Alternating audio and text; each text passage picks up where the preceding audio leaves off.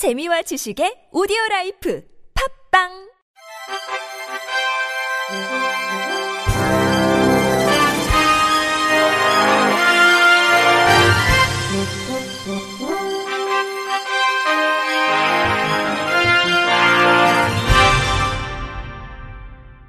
청취자 여러분 안녕하십니까? 7월 첫째 주 주간 KBIC 뉴스입니다.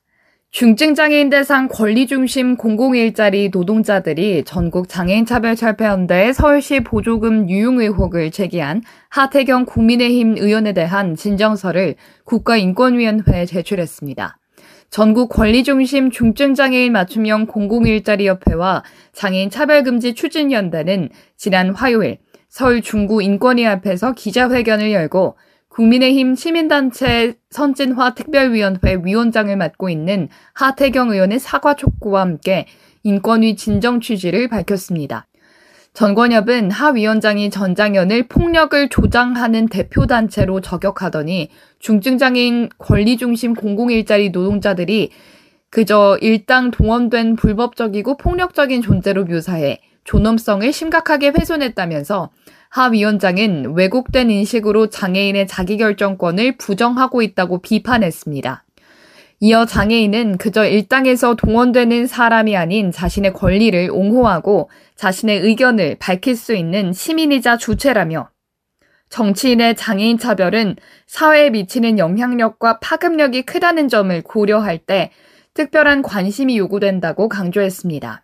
그러면서 인권위를 향해 함부로 직업 생활의 중단과 업무 범위의 변경 등을 이야기하는 것은 장애인을 정당한 근로자로 인정하지 않는 명백한 차별 행위라면서 장애인의 권리에 대해 더욱 고민하고 이 같은 인권 침해 행위가 재발되지 않도록 하 위원장에 대한 인권위의 강력한 시정 권고를 요청한다고 촉구했습니다. 전 세계 농인들의 축제인 제19회 세계 농아인 대회가 위기의 시대와 인류 모두의 권리 보장이라는 주제로 제주도에서 막이 올랐습니다.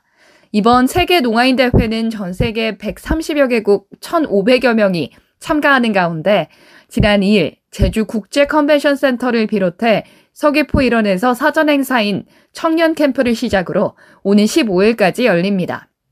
청년 캠프는 어제, 오늘, 내일이라는 주제로 세계 42개국 200여 명이 참여했으며 7일까지 6일간 미래지향적 네트워크를 강화하는 다양한 활동을 하는데 특히 지난 수요일에는 제주 관광공사의 후원으로 한국의 날이라는 프로그램을 통해 제주의 자연과 문화를 체험할 교류의 장도 마련됐습니다.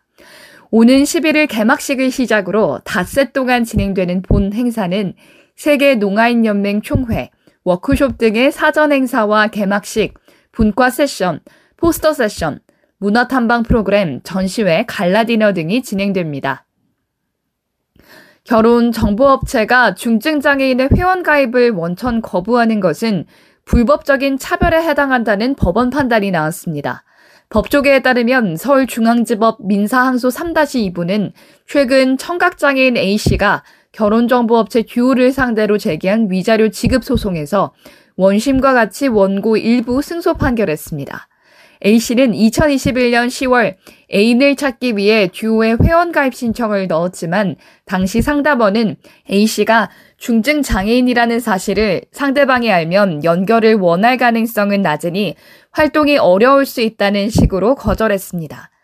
1심 법원은 지난해 8월 회원가입 거부는 장애인 차별이 맞다고 판단했지만 상담원 A씨를 생각하는 마음에서 그런 말을 한 것으로 보인다며 위자료는 50만 원으로 산정했습니다.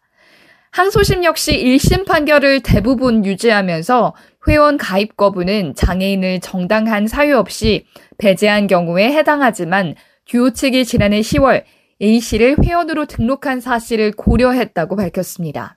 A씨는 이성을 소개받는 과정에서 장애인에 대한 사회적 차별이 없기를 바라는 취지로 소송을 제기한 것이라며 장애 부위와 정도에 상관없이 회원으로 활동하고 싶은 장애인들을 막아 세워서는 안 된다고 강조했습니다. 한국장애인단체 총연맹이 지난 4일 서울 여의도 이룸센터에서 고령장애인 연령 기준과 돌봄 사각지대 해소 방안 토론회를 개최했습니다.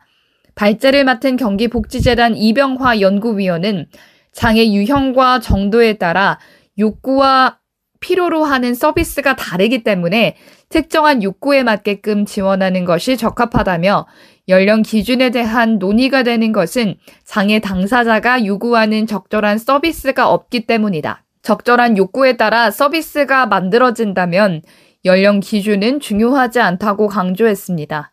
이어 고령장애인 건강 예방 및 유지 지원을 위한 건강 주치의 제도 강화, 고령장애인 정신건강을 위한 심리 정서 지원, 고령장애인 의료비 지원 등 고령장애인의 신체적 건강 및 정서적 건강 지원과 고령장애인 생활 안전 지원 체계 구축, 고령장애인을 위한 쉼터 설치 등 고령장애인에 대한 일상생활 지원 강화가 필요하다고 제언했습니다.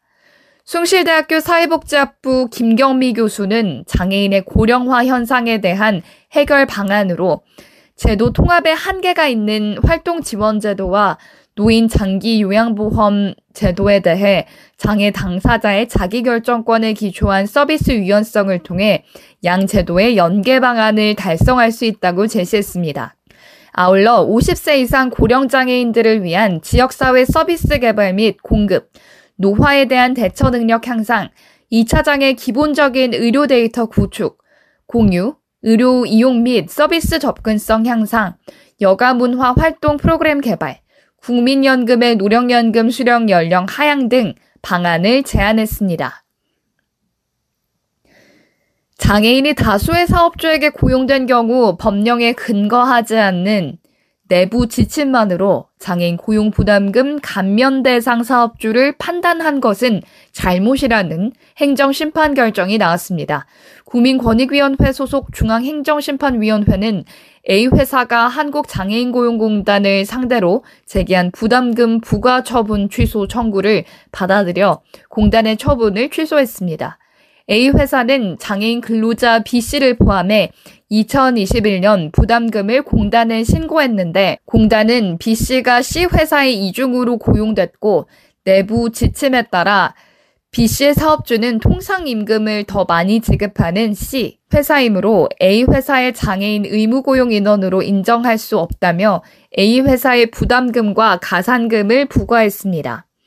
위원회는 장애인 고용 촉진 및 직업 재활법 등 상위 법령에 부담금 부과 요건이 구체적이고 명확하게 규정되어 있지 않은 것을 확인하고 법령에 근거 없는 내부 지침만으로 장애인 근로자의 주된 사업장 기준을 정하고 A 회사에게 부담금과 가산금을 부과한 처분은 위법, 부당하다고 결정했습니다.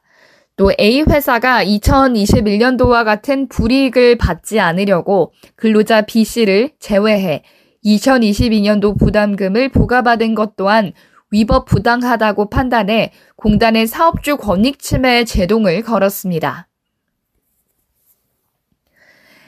한국장애인개발원은 학계, 학술단체 등에서 투고한 논문 12편을 게재한 장애인 복지연구 제14권 제1호를 발간했습니다.